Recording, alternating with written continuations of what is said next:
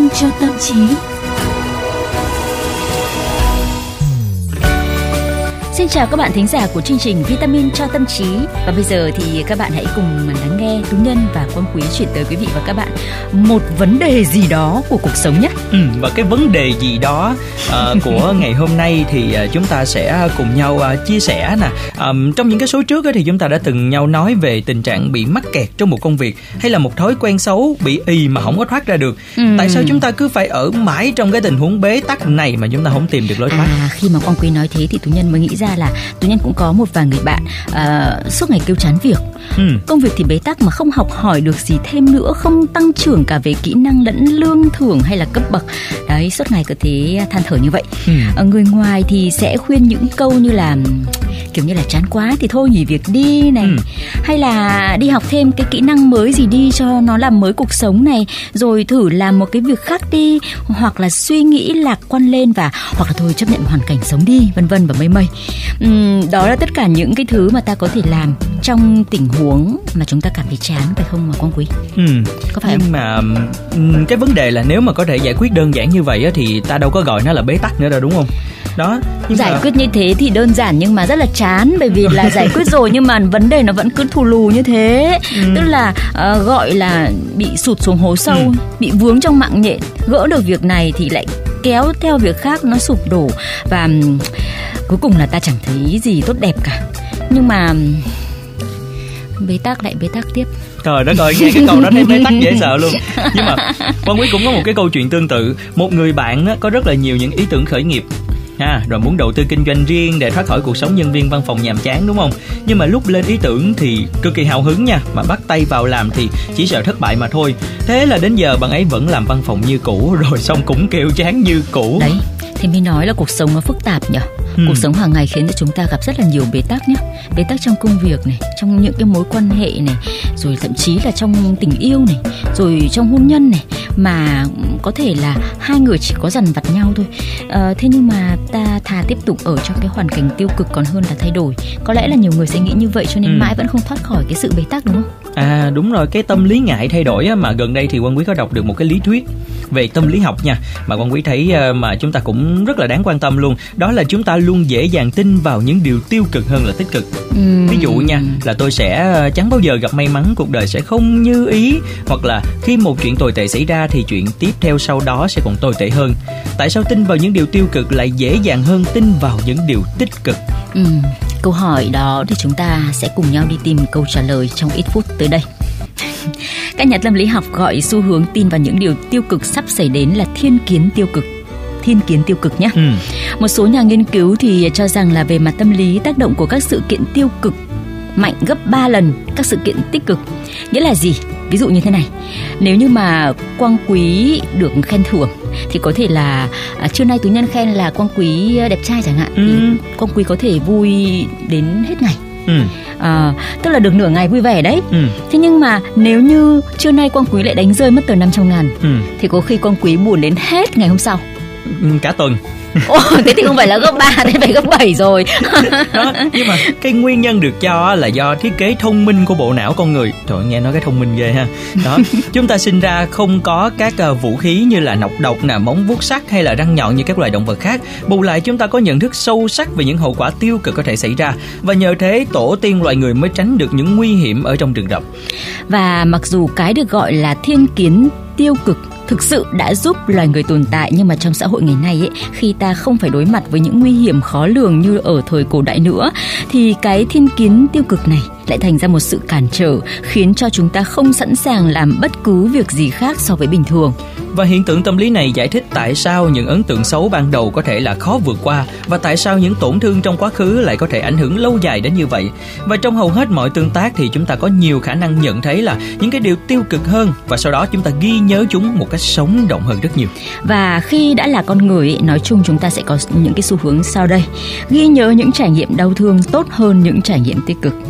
Bị ám ảnh bởi những lời trách móc lăng mạ nhiều hơn là khen ngợi phản ứng mạnh mẽ hơn với những kích thích tiêu cực nghĩ về những điều tiêu cực thường xuyên hơn những điều tích cực và phản ứng mạnh mẽ hơn với những sự kiện tiêu cực hơn là những sự kiện tích cực và phải có một cái ví dụ đây này ừ. um, quang quý có thể đang có một ngày làm việc tuyệt vời. Ừ. Sau đó thì một đồng nghiệp đưa ra nhận xét phiến diện khiến cho Quang Quý cảm thấy khó chịu và đương nhiên là cái đồng nghiệp này thì không phải là tù nhân nhé. rồi rồi. ai đó trong cơ quan của mình ấy. Ừ. và sau đó thì Quang Quý cảm thấy mình tua đi tua lại cái lời nói của cô ấy hoặc là anh ấy cả ngày còn lại.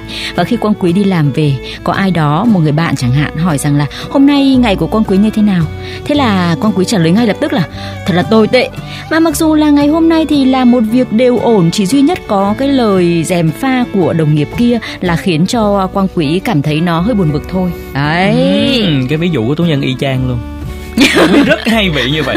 Còn nguyên một ngày đẹp trời mà ừ. mọi thứ đều suôn sẻ đều tốt đẹp thì những con chuyện không liên quan gì hết trên cuộc đời này làm mình buồn. Cái mới nói rằng là, là hết nguyên ngày. mới nói rằng là thiên kiến tiêu cực khiến cho chúng ta chú ý nhiều hơn đến những ừ. cái điều tồi tệ xảy ra với chúng ta đúng không? Và sẽ khiến cho những cái điều tồi tệ đó có vẻ quan trọng hơn so với thực tế ừ mà tính ra não bộ con người thông minh ghê. Giống như điều này. Cái gì hay không nghĩ tới đâu cái gì tệ cứ để trong đầu hoài. Đó và những cái điều tồi tệ này á, thì sẽ thu hút sự chú ý của chúng ta à, sẽ gắn liền với ký ức của chúng ta và trong nhiều trường hợp ảnh hưởng đến các quyết định mà chúng ta đưa ra sau đó. Bạn nghĩ điều gì là động lực tốt hơn một món tiền thưởng hay là một sự trừng phạt? Có thể nhiều người nghĩ là tiền thưởng nhưng mà nhiều công ty đều có cơ chế khen thưởng cho nhân viên xuất sắc nè ha, hoàn thành vượt mức. Nhưng mà thực tế theo các nhà nghiên cứu, nỗi sợ bị mất còn là động lực lớn hơn.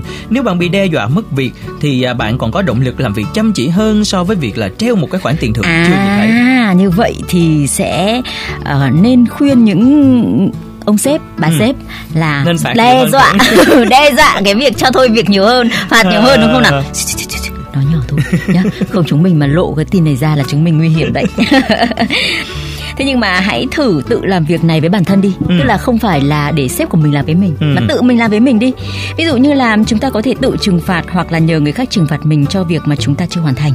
Như là mỗi lần chậm deadline thì sẽ phải ăn cơm không thịt trong 3 ngày. Cái này thì chẳng Ủa, cần phải phạt. phạt gì đâu. Ừ thưởng ấy chứ. Không ăn không ăn cơm với thịt nhưng mà chúng ta lại với cá nào thế à, tiếp tục cái vấn đề chúng ta đang ừ. nói nha. Mà mặt khác là con người có xu hướng tin vào cái tin xấu bởi nghĩ nó là tin trung thực hơn. Đó là lý do các tin giả về việc bùng phát dịch covid 19 lại là nhanh đến như vậy. Sự thật là dịch bệnh đã được kiểm soát nghe có vẻ quá tốt đẹp cho nên là khó tin rồi bất kể nó được đưa ra bởi các nguồn tin chính thống. Và ngoài ra thì những người bảo thủ và khép kín cũng càng dễ bị ám ảnh bởi thiên kiến tiêu cực sự thiếu tiếp xúc không cởi mở với cái mới khiến họ không thể tiếp thu được những thứ mà họ chưa từng trải nghiệm. Và bởi thế mà họ càng khó tin vào những điều tốt đẹp tích cực hay là lòng tốt. Và nên nhớ rằng càng lớn tuổi thì gánh nặng của những trải nghiệm tiêu cực lên một cá nhân lại càng nhiều thêm. Nhìn theo như là một cái giả định nè một trải nghiệm tiêu cực nặng nề và hằng sâu lên trí nhớ gấp 3 lần trải nghiệm tích cực mà chúng ta đã nói ở bên trên. Ừ, như vậy là chúng ta vừa mới phân tích với nhau về cái thiên kiến tiêu cực. Thế bây giờ thì chúng ta phải đề cập là phân tích ra là làm thế nào để chúng ta có thể hạn chế được những ảnh hưởng của cái thiên kiến tiêu cực này đây? Ừ, câu hỏi này cũng khá là to nha. Ừ. và để uh, biết là làm thế nào để giải quyết nó thì ta cần xem xét nguồn gốc của nó như thế nào. Đầu tiên là do bản năng uh, của giống loài của con người như là quan quý với tú nhân đã đề cập ở đầu chương trình. Ngoài ra thì nghiên cứu còn cho thấy rằng là thiên kiến tiêu cực này bắt đầu xuất hiện trong giai đoạn sơ sinh.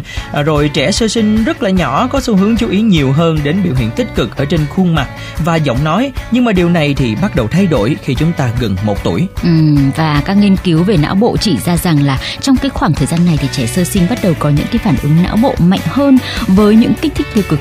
Và bằng chứng khoa học thần kinh cũng đã chỉ ra rằng phản ứng của não đối với các kích thích tiêu cực lại lớn hơn những cái kích thích tích cực và trong các nghiên cứu do nhà tâm lý học John Cacioppo thực hiện, những người tham gia được cho xem những bức tranh có hình ảnh tích cực, tiêu cực hoặc là trung tính và sau đó thì các nhà nghiên cứu quan sát hoạt động điện trong não. Hình ảnh tiêu cực thì tạo ra phản ứng trong vỏ não mạnh hơn nhiều so với hình ảnh tích cực hoặc là trung tính. Ừ. Như vậy thì kết luận là chúng ta cần thay đổi từ cách giáo dục và môi trường của trẻ để trẻ nhận được nhiều hơn kích thích tích cực và giảm mức độ nghiêm trọng của những cái kích thích tiêu cực phải không nào? Đúng rồi. Còn với những người trưởng thành như chúng ta thì cần tiếp xúc nhiều hơn với những cái mặt tích cực và nên tập thái độ cởi mở với những điều mới. Tú nhân biết rồi nếu như quang quý hay bị cái thiên kiến tiêu cực mà nó ảnh hưởng ấy thì cái giải pháp cho quang quý là nên gặp tú nhân, nhân. thường xuyên. Đừng tiếp xúc với tú nhân. Tiếp xúc với tú nhân sẽ tiêu cực hơn rất nhiều. Nên thật không? nên đừng có dối lòng mình như vậy. Nên tiếp xúc với thính giả mỗi ngày trên vitamin cho tâm trí cho nên là mọi người ơi hãy nhớ mở radio để đồng hành cùng với chúng tôi nha. Và đến đây thì thời gian của chương trình cũng đã hết rồi. Hẹn gặp lại mọi người vào ngày mai nha. Bye bye.